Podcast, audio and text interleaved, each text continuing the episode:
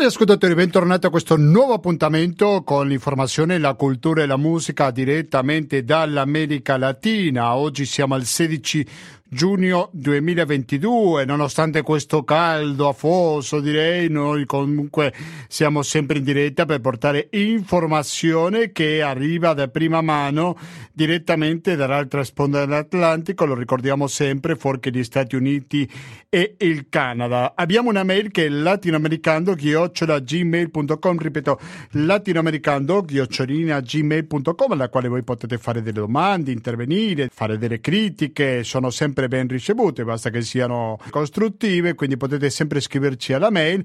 E poi abbiamo, ricordo, quest- no, questa trasmissione, sì, tutta Radio Cooperativa, il metodo per contribuire, per aiutare alla sua sopravvivenza che è il 120 82 301 il RID bancario, il pago elettronico e il contributo con l'associazione Amici Radio Cooperativa sono i metodi alternativi per aiutarci a sopravvivere. Dunque, di cosa parlerà questa edizione latinoamericano? Di quello che sta succedendo in Ecuador, perché là ci sono proteste molto importanti da parte dei popoli originari che si sono alzati contro il governo di Guillermo Lasso, da parte della CONAIE, la principale organizzazione indigena dell'Ecuador Ecuador e quindi sono state delle manifestazioni, dicevo, molto importanti, però a un certo punto hanno fermato uno dei leader della manifestazione, il suo nome è Leonidas Izza, che è un dirigente della CONAIE dell'Ecuador e Izza è stato fermato, però per fortuna, credo che se non mi sbaglio, dopo 24 ore è stato liberato. Quindi proveremo a fare fra pochissimi istanti un collegamento in diretta con l'Ecuador per avere qualche aggiornamento su questo, su questo tema.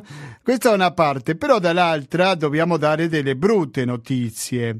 Bruno Pereira e Don Phillips sono stati trovati morti. Di cosa sto parlando? Di un antropologo brasiliano e di un giornalista britannico. Questo è successo nella Amazzonia brasiliana. La notizia afferma che la polizia brasiliana ha confermato la morte di Bruno Pereira, noto difensore dei diritti indigeni, e Don Phillips, esperto giornalista britannico scomparso il 5 giugno nei pressi del territorio indigeno di Harabi. Mentre i presunti assassini si trovavano in stato di fermo, è chiaro che a creare le condizioni perché si verificasse questa tragedia è stato il governo brasiliano con i suoi tentativi genocidi di aprire le terre indigene all'invasore e premiare i criminali con l'impunità. Dunque questo è per dire, aggiungo io, la permissività da parte del potere politico perché un crimine di questo tipo si concretassi e dobbiamo ricordare che sono in tanti i difensori della terra e dei diritti umani che sono ammazzati, che sono attaccati, aggrediti eh, nello Stato brasiliano. Naturalmente questo avrà ripercussioni a livello internazionale perché una delle vittime, lo ricordo, è un britannico. Per tornare all'articolo che dicevo prima, quando la lotta dei popoli incontattati si faceva particolarmente dura, Bruno ci diceva vamos gente, vamos Nesa, forza ragazzi, facciamolo. La sua passione e il suo impegno ci mancheranno moltissimo, ma resteranno sempre vivi in tutti coloro che hanno avuto il privilegio di lavorare con lui e continueranno a lottare. La notizia che ho appena letto la trovate sul sito Survival, quindi la trovate pure in italiano. Se invece andiamo sul Brasile, naturalmente che è la notizia di apertura sui principali quotidiani brasiliani, per esempio per andare a Globo, afferma che la polizia fa dell'indagine di cinque sospettosi di essere coinvolti nella morte di Bruno Pereira e Dom Filis. La lista, scusate, sto traducendo man mano la, eh, sto leggendo l'informazione informazione include possibile mandante e sospettoso di aiutare nell'occultamento dei corpi. Quindi questa è la, per così dire l'informazione più recente, l'informazione di apertura.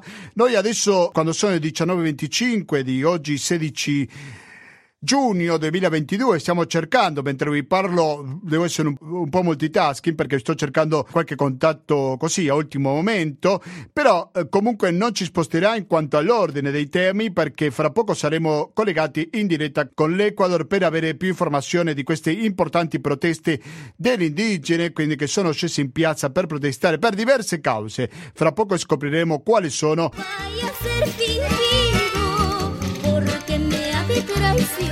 Ho detto l'Ecuador e da lì arriva la musica di Margarita Lughe, la prima volta che la mettiamo in diretta, dico, eh, sentiamo, visto che parleremo dell'Ecuador, conosceremo, conosciamo questa artista equatoriana. Chofercito Carretero si chiama il brano che sentiamo adesso. Non potete negarmi che è musica un po' diversa eh, di quello che siete abituati ad ascoltare, penso io.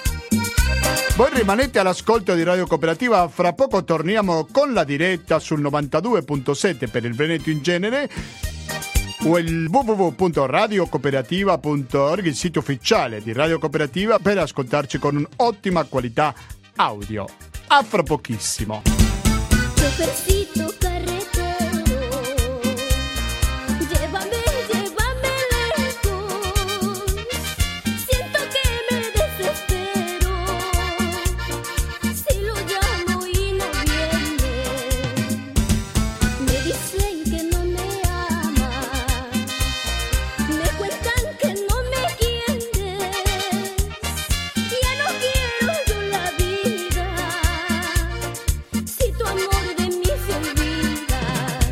Siete sempre all'ascolto di Radio Cooperativa, il primo dei collegamenti. Oggi qua al Latinoamericano lo facciamo in, eh, con Quito, se dico Quito dico la capitale dell'Ecuador, se dico la capitale dell'Ecuador dico Daniele Benzi. Daniele Benzi, buonasera e benvenuto al Latinoamericano. Pronto Daniele, mi senti? Daniele, mi senti adesso? Sì, Gustavo. Ah, perfetto, sei in diretta, eh? te lo dico subito. Eh. Ok. Grazie.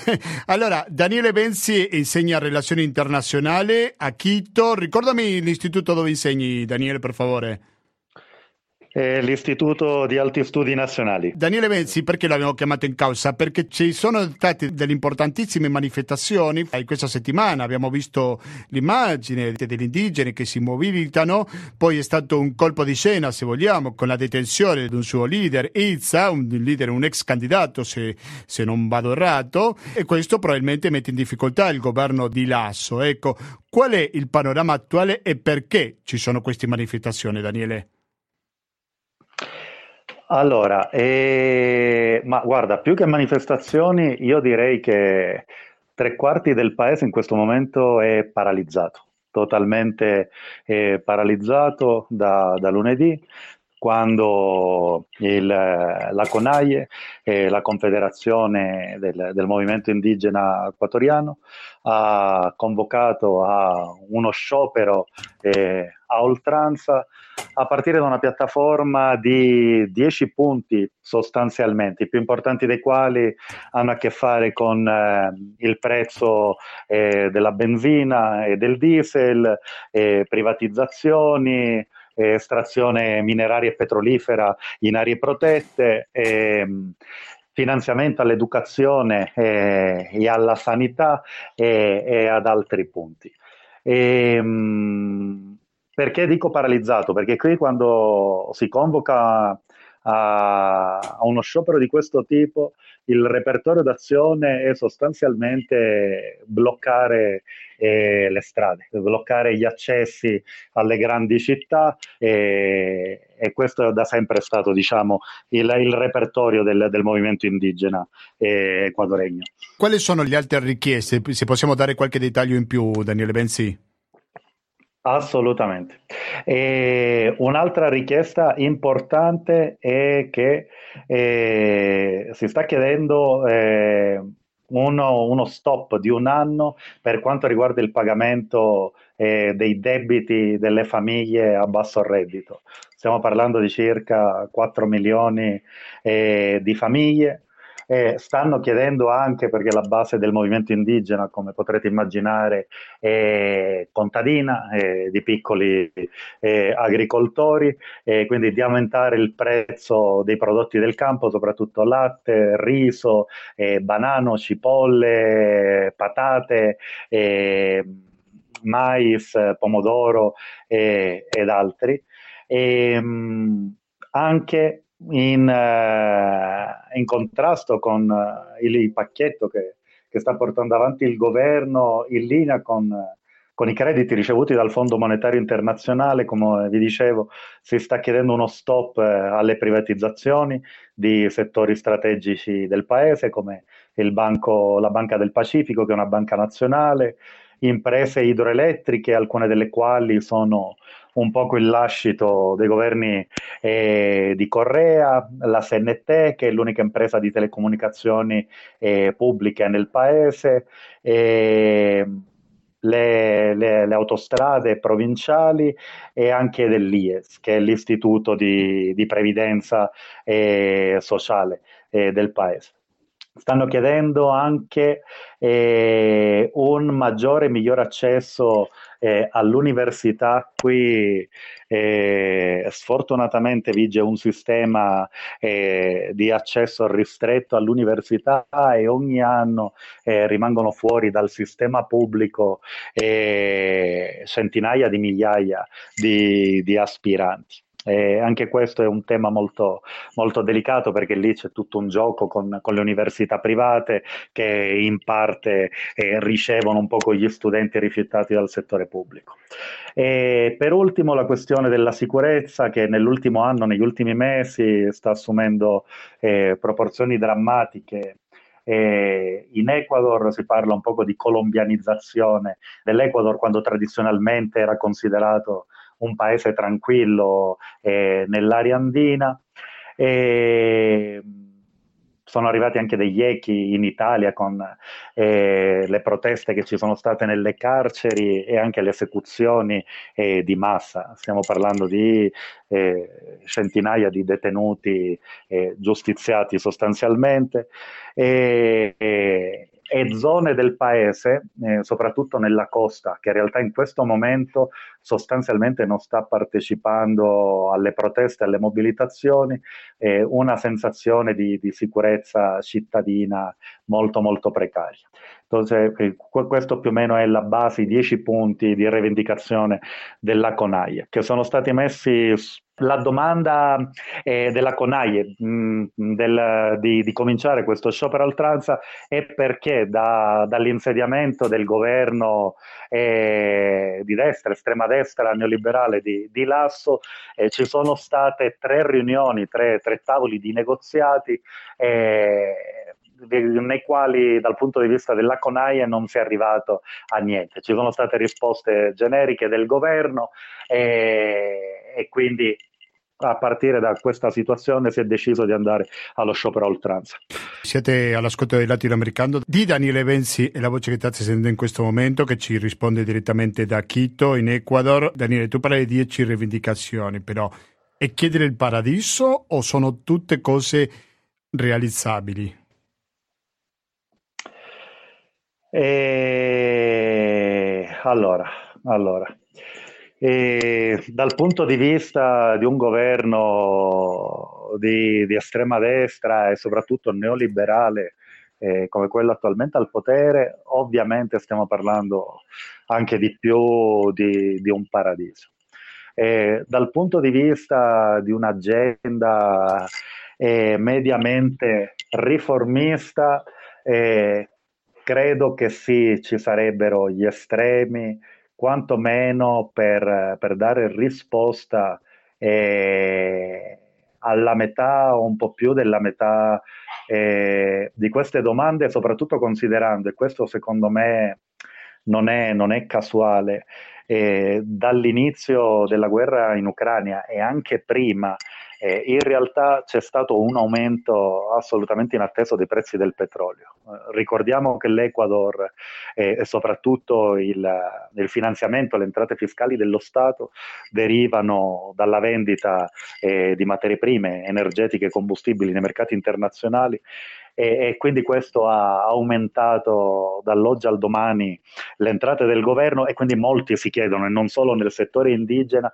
che stanno facendo con questi soldi, perché non lo stanno eh, ridistribuendo, che è un po' una caratteristica eh, dei paesi dell'area andina e dipendenti dal petrolio. E lì una delle domande è che, o oh, una delle ipotesi, perché in realtà c'è e ehm, molta poca trasparenza da parte del governo, sembrerebbe che questi soldi stanno andando a un fondo di riserva internazionale che sostanzialmente serve per pagare il debito al Fondo Monetario Internazionale.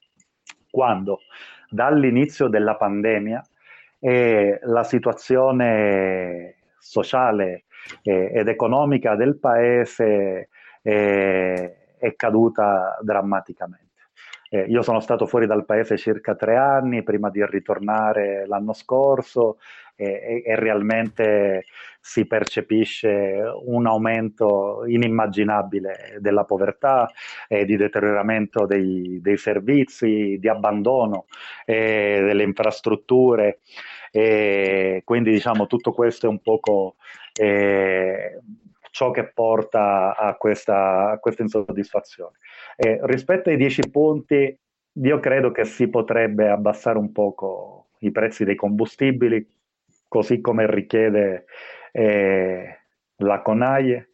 Eh, probabilmente si potrebbero dare risposte in termini di agenda sociale, utilizzando eh, queste eccedenze dei prezzi del petrolio, perché non credo che in questo momento il Paese abbia capacità di, di un ulteriore eh, indebitamento. Di, di, emettere eh, buoni del tesoro eh, o altri tipi eh, di debito. più complicata è la questione che stanno chiedendo di, di interrompere i pagamenti di 4 milioni di famiglie eh, a banche pubbliche, eh, private e cooperative, perché una cosa del genere potrebbe, potrebbe far andare in, in default eh, il, il, sistema finanziario del paese che è dollarizzato, dico per gli ascoltatori, nel senso che l'Ecuador non ha una moneta nazionale propria, mh, mm, eh, si utilizza il dollaro statunitense eh, che implica un'ulteriore camicia di forza diciamo, nelle manovre eh, monetarie e finanziarie eh, del governo. E lo stesso dicasi un poco delle, delle, promesse del governo che aveva fatto che non si sarebbe ampliata un poco la frontiera dell'estrazione sia dei minerali sia del petrolio, soprattutto in aree protette amazzoniche sostanzialmente, mentre recentemente sono stati, eh, sono stati approvati due decreti eh, nei quali si apre totalmente allo sfruttamento eh, di queste zone. Questo è un po' quello che ti posso dire. Sì, sì, certamente. Prima avevo parlato del caso di Izza, di Leonidas Izza, dirigente della CONAIE che è stato fermato, poi liberato. Ecco, che personaggio è questo e quanto si gioca la popolarità il governo? Vorrei capire anche eh, perché è stato liberato, per le manifestazioni. Ecco, possiamo entrare approfonditamente su questo caso, Daniele?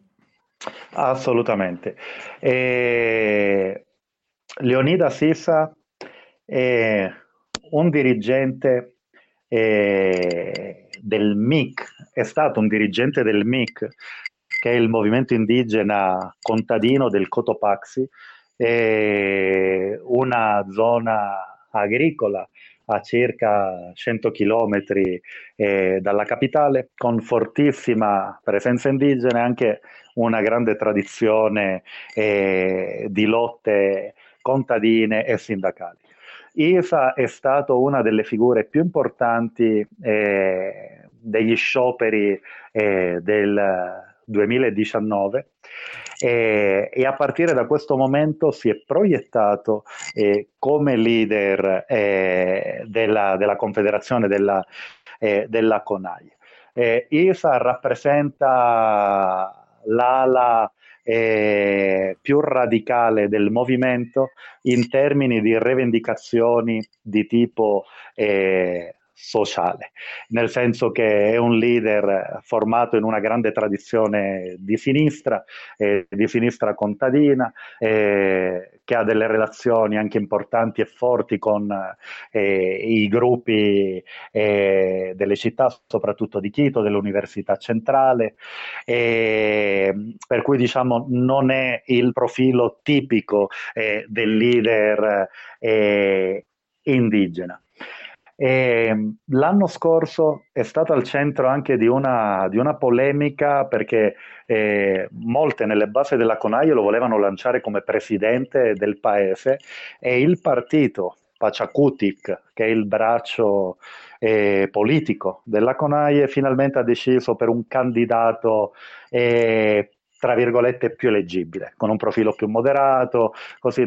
Questo ha creato diciamo una eh, delle, delle, delle, frizioni anche parecchio forti eh, all'interno, eh, all'interno del, del, movimento indigeno. Abbiamo visto anche sì. che quando sono state le elezioni, che alla fine ha vinto l'ASO, c'erano stati indigeni che votavano a destra, indigeni che votavano a sinistra, un po' parlando della complessità giustamente che c'è all'interno di questo movimento, giusto?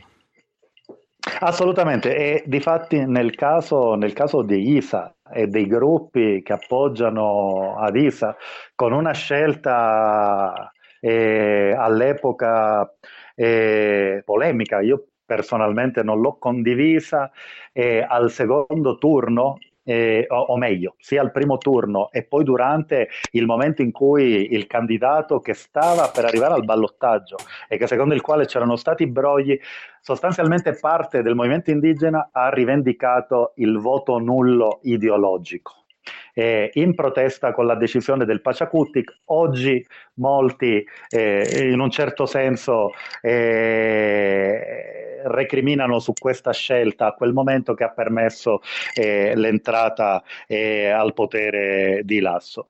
E poi ISA finalmente alla fine dell'anno scorso, mm, a metà dell'anno scorso, eh, è stato con grandissima maggioranza invece eletto eh, il leader della CONAI. E, a partire da quel momento ha iniziato questa campagna, spesso anche in polemica con vari parlamentari del Pachakutik, perché ricordiamolo, nelle elezioni il Pachakutik probabilmente sicuramente frutto eh, delle mobilizzazioni del 2019 ha avuto un risultato elettorale straordinario. In questo momento ha 38 parlamentari eh, nell'Assemblea, è praticamente il primo partito eh, dell'Assemblea.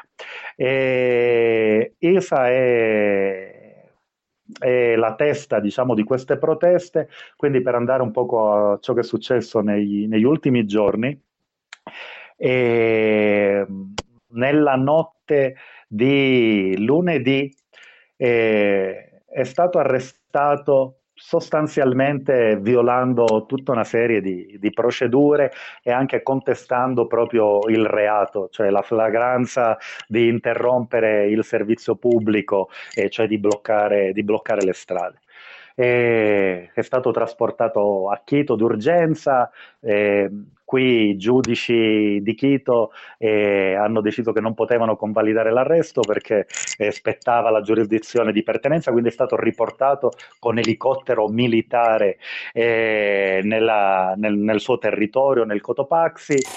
Lì eh, questa è stata una scelta politica assurda perché lì immediatamente si sono riversate eh, nella città di Latacunga dove era prigioniero Isa tutte le basi, eh, sono iniziati degli scontri. E alla fine Isa è stato, è stato liberato eh, dopo circa 15 ore di, di detenzione, però con un carico eh, pesante. Infatti, sì, sicuramente. Allora, Daniele Venzi non possono chiederti per il discorso del correismo, come ha reagito sì. dinanzi a queste proteste? Eh, guarda, eh, ci sono due grandi novità rispetto a ciò che è successo nel 2009. La prima è che in questo caso le forze armate sono compatte a favore del governo ciò che limita un poco eh, la crescita della protesta. Il correismo in questo momento non si è visto in piazza. Eh, se uno vede un po' la cuenta, la Twitter eh, di, di Correa, vede anche l'appoggio a ISA con il quale aveva polemizzato al passato, eccetera, però diciamo un'altra, un'altra assenza che si vede in questo momento è un po' il, il correismo eh, organizzato. Non, non, sappiamo cosa succederà nei prossimi giorni perché, per esempio, stamattina si sono uniti alla proteste eh, i commercianti dei mercati all'ingrosso, sono stati bloccati i mercati all'ingrosso e, e lì ci sono state le prime rivendicazioni ufficiali eh, delle signore che, che rivendicavano il ritorno di Correa. Però non ci sono stati grandi, grandi pronunciamenti di, di, leader correisti che in questo momento ancora stanno affrontando eh, un po' le, quelle questioni giudiziarie legate alla corruzione eh, nel giorno stesso in cui sono cominciate le proteste c'era la, l'audienza per l'habeas corpus del numero due del correismo, Jorge Glass, che da tre anni... Avevo parlato di questo caso. Daniele Bensi, dopo questa liberazione di Isa di cui avevamo parlato prima, le proteste vanno avanti a oltranza, quale sarà il limite secondo te? Se c'è. Eh, allora, sì, eh, dopo la liberazione di, eh, di ISA Sembra chiaro che in questo momento eh, il movimento indigena non vuole ripetere il repertorio dell'entrata alla capitale, dell'occupazione del centro storico, anche perché qui, e io lo vedo a pochi centinaia di metri da casa mia, c'è uno schieramento di forze di polizie e militari incredibili. Quindi la strategia in questo momento è farla crescere nei territori, nelle città. In questo momento ci sono manifestazioni eh, in tutto l'asse eh, andino e parte eh, dell'Amazzonia. E già si parla di mediazione, come è successo nel, nel 2019, si parla dell'assemblea. Eh, come, come, possibile mediatore o della conferenza episcopale o di organismi internazionali. La cosa curiosa è che da quando è stato liberato ISA non c'è stato più nessun discorso pubblico eh, da parte del presidente Lasso. Adesso chi parla in nome del governo eh, sono ministri e che stanno parlando insistentemente di negoziazione. La risposta della CONAIE fino a stamattina alle 10 era che fino a quando non saranno eh, accettati i punti in agenda continuerà lo sciopero a oltranza. Sarà un tire mola fra il governo e queste organizzazioni, no?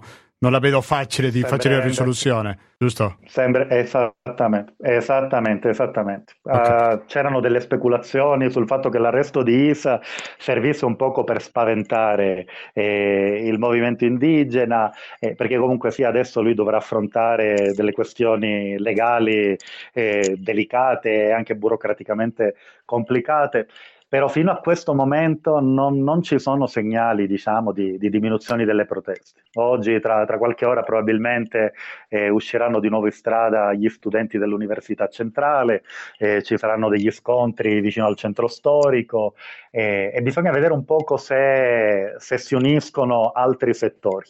A partire da ieri si sono uniti alcuni settori minoritari eh, dei camionisti eh, che tra l'altro è stato un settore importantissimo nel 2019 eh sì, all'inizio. stiamo parlando di trasporti, niente settore... meno.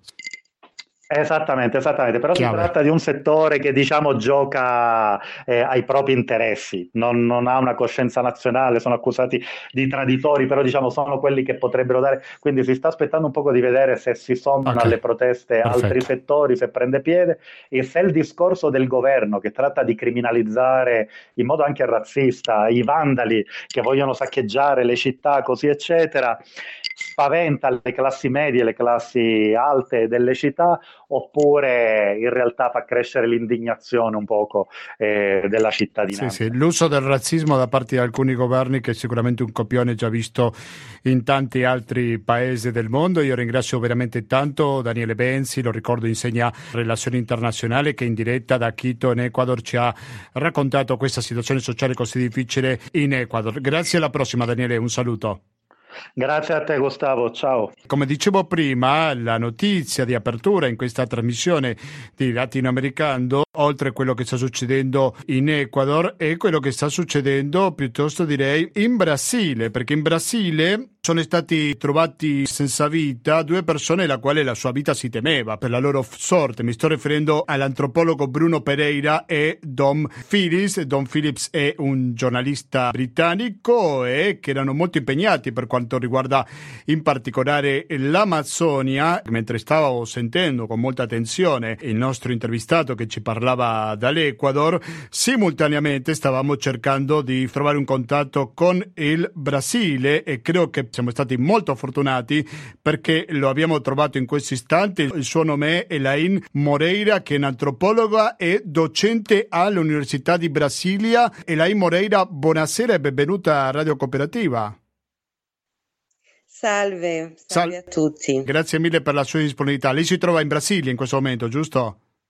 Sì, a Brasilia in questo momento. Perfetto. Io ti ringrazio l'invito di di voi parlare di, questo, di, questa di, tragedia. Di questa tragedia, ecco, ci può raccontare un po' quali sono le ripercussioni? Cosa è che si commenta adesso in Brasile, per favore, professoressa?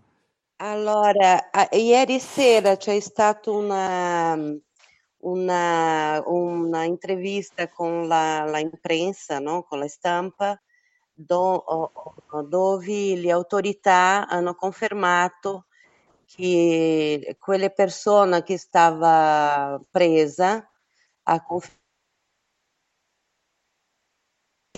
dove ha, ha nascosto, diciamo così, i corpi di Bruno Pereira e Don Phillips, no, giornalista. Quindi la, gli indigeni che da sempre hanno cercato tutte le informazioni, che hanno in realtà dato tutto la, l'appoggio um, a questo evento, no? sono stati loro a trovare il posto che ha permesso di trovare, non so se voi avete saputo, da, um, le, le, borse no? di Bruno e di Filippo Don, Don Filippo, scusa, ehm, e mh, purtroppo si è confermato che il corpo di fatto stavano eh, nascosto nella, nella, zona lì del Valle do Javari. Quindi abbiamo saputo ieri sera purtroppo no, questa conferma. Un governo brasiliano che all'inizio Bolsonaro non voleva dare troppa attenzione poi per pressione internazionale, anche perché una delle due vittime di questo omicidio è britannico, quindi alla fine ha detto che chiedeva alla polizia di mobilitarsi, cos'è che è riuscita a fare no, la polizia? È, è, fatto qualcosa? È importante dire che nel 2019 un, un compagno di Bruno Pereira è stato ucciso ehm, in città vicino a Talaia do Norte dove Bruno doveva arrivare con Don Philippis e fino ad oggi questo brutto assass- assassinato, omicidio non è stato chiarito per le autorità, no? E lui si chiamava Maxwell, era un compagno di Bruno in questo trabalho no Vale do Javari con le associazioni dei indigeni, no? E quindi questa volta c'era Don Philippis, che è un giornalista eh, cittadino britannico, e quindi la ripercussione è stata molto più forte. E c'è stato, non so se voi avete saputo, è arrivato al punto che lo ambasciatore brasiliano eh, a Londra ha comunicato a famiglia di Don Philippis che avevano trovato i corpi. Eh, questi, questo qualche giorno fa e poi è stato smentito per la, Polizia Federale di Brasile. Quindi questa è stata tutta una tortura per i familiari, no? sia di Bruno sia di Don. E, e purtroppo ieri è stata questa conferma, no? Che loro sono stati uccisi e poi i corpi sono stati ehm, bruciati, squarteggiati e interrati, non messo sottoterra. E infatti ieri le autorità eh, ci diceva che la, la perizia della polizia sta prendendo tutta la cura, perso, ha preso tutta la cura per prendere questi resti mortali e portare oggi a Brasilia do, dove si farà la, la conferma no, del DNA, eccetera, altri mezzi tecnici per confermare che si tratta di loro due. Credo che questa occasione così triste, direi, è un'occasione, mi sembra, per ricordare quello che sta succedendo con gli ambientalisti, con chi difende i diritti umani in Brasile, soprattutto dopo che si è insediato al potere il governo di Jair Bolsonaro. Forse non è un caso così isolato, no? Quello che è successo con queste due persone? Sì, no, di sicuro. No? Noi abbiamo in Brasile, c'è ogni anno c'è una, um, un'associazione che è legata a CNBB, che è il Consiglio, Consiglio Nazionale delle Vescovi eh, Brasiliani, che ogni anno ci porta un relatorio, una relatoria, un rapporto eh, sulla violenza contro i pop- popoli indigeni, no? E, e, quindi dall'inizio del governo Bolsonaro questo viene eh, in evidente aumento, no? eh, e quindi ogni anno noi sappiamo quanti sono stati uccisi, eccetera, eccetera.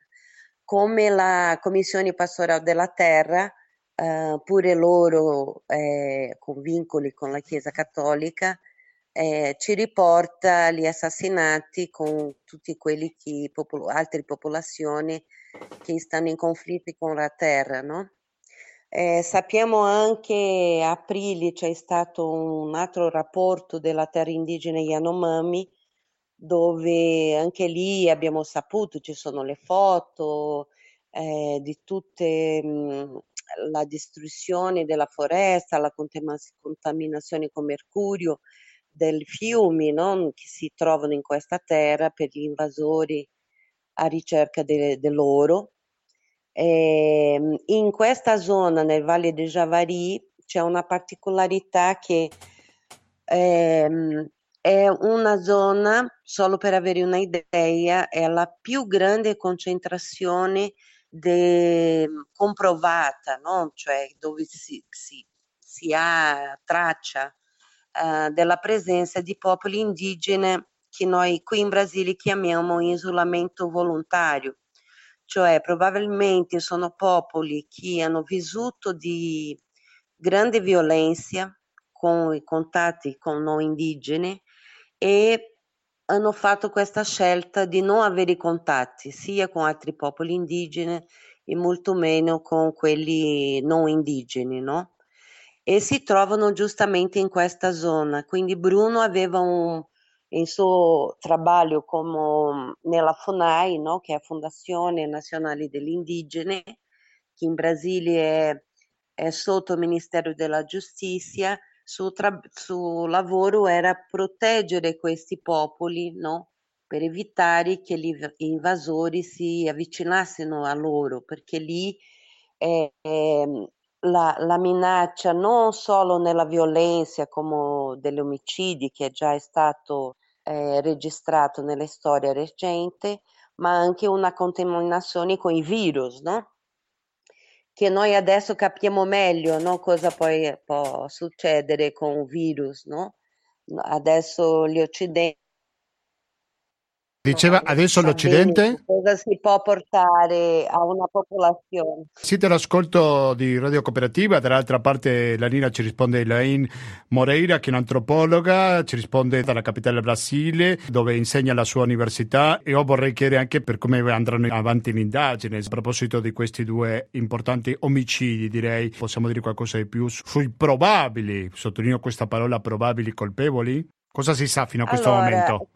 Allora, si sa che loro erano l'indigena, le lideranze indigene conoscevano loro.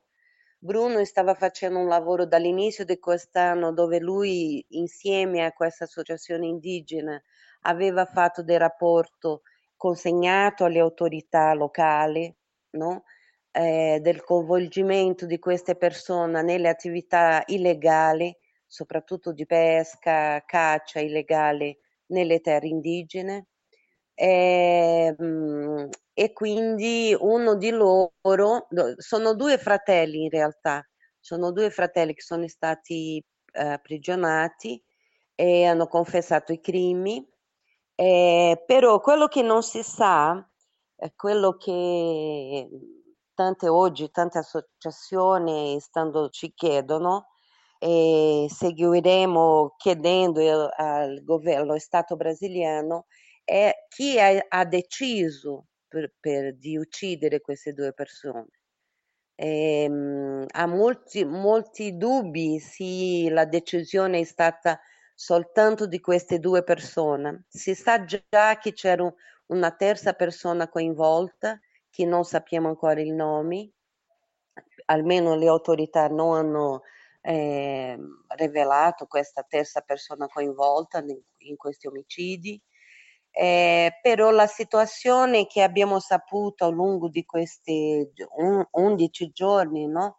è che lì è, è in realtà una, una, ha un'assenza molto grande de, delle autorità dello Stato brasiliano, quindi le persone che si trovano a fare un lavoro di appoggio a queste popolazioni indigene e ci sono altre che stanno lì eh, rischiano, rischiano no? con la propria vita. Quindi le autorità non solo devono rivelare esattamente quello che è successo con Bruno e Don Philippis, come devono proteggere queste persone e, ehm, e è questo che noi speriamo uh, questa realtà che è venuto fuori, cioè non è venuto fuori soltanto lo, lo, l'omicidio di Bruno e Don Philippis, ma una realtà totalmente di minaccia alle popolazioni locali, no? Sì, certamente. Allora, prima di salutare... Prego, prego. Le parole, tutte, tutte, le parole del governo Bolsonaro, il modo come hanno reagito, no? ha dimostrato giustamente questo. Eh, dire che, che, lì è una zona selvaggia, no? dire che lì è una zona inospita, dire che loro sono stati responsabili. Quasi come dire che se la sono cercata. Eh, appunto, cioè, lui, essendo che Bruno faceva un lavoro di anni in quella zona, no? un compromesso selato con le popolazioni indigene, eh, riportava le, le, informazioni di criminalità alle autorità no? e non ha avuto la protezione che, mer- che meritava. Questa è la, la, situazione. Certamente. Prima di salutare e ringraziare ancora la nostra ospite, Lain Moreira, antropologa, vorrei chiedere per la situazione politica, lo sappiamo, il 2 ottobre prossimo ci saranno le elezioni in Brasile presidenziali, i principali candidati, lo sappiamo tutti, sono Bolsonaro da una parte e Ignacio Lula da Silva dall'altra. Se dovessero essere confermati i sondaggi e Lula torna al potere, potrà cambiare qualcosa la questione degli ambientalisti, dei difensori dei diritti umani o tutto potrebbe continuare come è adesso? Allora, eh, noi, cioè l'aspettativa delle, di tanti altri leader indigeni è un cambiamento radicale perché si sa che durante il governo Lula era un'altra realtà. Eh, possibilmente Bruno avrebbe tornato al suo lavoro di coordinazione di questa frente insi- eh, insieme a popoli in isolamento volontario. No? Questo è un altro dramma di questa storia. Però noi sappiamo che fino alla fine di questo governo sarà questa politica, una politica violenza, una politica di, di assenza, una politica che legittima le invasori di terre indigene, no? e quindi l'aspettativa è che con Lula eh, avremo un grande cambiamento, una, una, lui ha già promesso, no? lui è stato nella grande mobilitazione ad aprile, qua a Brasilia do, dove ha promesso la sua il suo compromesso no, di protezione sì, alle mm. terre indigene, no? quindi l'aspettativa è che, che, che, si cambi qualcosa. Non sarà facile, non sarà immediato, no? perché le, le invasori sono tanti, la crimi, la, la, il mm, lavoro di mafia, possiamo usare questa parola, è, molto forte nell'Amazzonia oramai, no? e quindi questo sarà necessario molto lavoro, ma soprattutto non si farà questo senza un Stato che abbia compromesso con i diritti umani e con i popoli indigeni in questo paese. Io ringrazio veramente tanto Eloina Moreira, antropologa, docente all'Università di Brasilia, città dalla quale ci ha appena risposto, una per la sua professionalità, chiarezza, disponibilità, ma anche perché l'avevo chiamato all'ultimo momento. Quindi un doppio grazie per la nostra ospite e la prossima Eloina. Grazie a voi, grazie a voi. Gentili ascoltatori, dopo sentire questa trasmissione è arrivato di sentire invece la voce di Diego Torres con il suo colore speranza, insieme a tanti altri artisti. In questa trasmissione fatta in fretta, come succede spesso in un programma che si fa di strettissima attualità, prima ho fatto il collegamento in diretta con Quito, con la capitale dell'Ecuador, per parlare su queste proteste che fanno i popoli originari contro il governo di Lasso. E poi ci siamo collegati con un'altra capitale, ovvero da Quito ci siamo trasferiti in Brasilia per capire la situazione. Dopo questi due omicidi dei quali sentiremo parlare nei prossimi giorni, stimo io. Da una parte Bruno Pereira, antropologo, e dall'altra parte Don Phillips, giornalista britannico. Con il corazón. Dale más, el presente che il futuro. Noi nel nostro piccolo non abbiamo nessunissimo potere per cambiare nulla, ma il pochissimo che possiamo fare, ovvero portarvi informazione esclusiva agli ascoltatori di Radio Cooperativa, noi lo facciamo. E Certo che per continuare a fare questo un prezzo da pagare c'è, naturalmente che mi sto riferendo al conto corrente postale che è il 120 82 301, il RID bancario, il pago elettronico e il contributo con l'associazione Amici di Radio Cooperativa sono metodi alternativi per aiutarci alla sopravvivenza. Ho detto Associazione Amici Radio Cooperativa. Se parlo di questa associazione parlo anche del 5 per 1000. Avete carta penna? Il numero del codice fiscale di Radio Cooperativa è il 922 7861 0289. Ripeto, 922 7861 0289.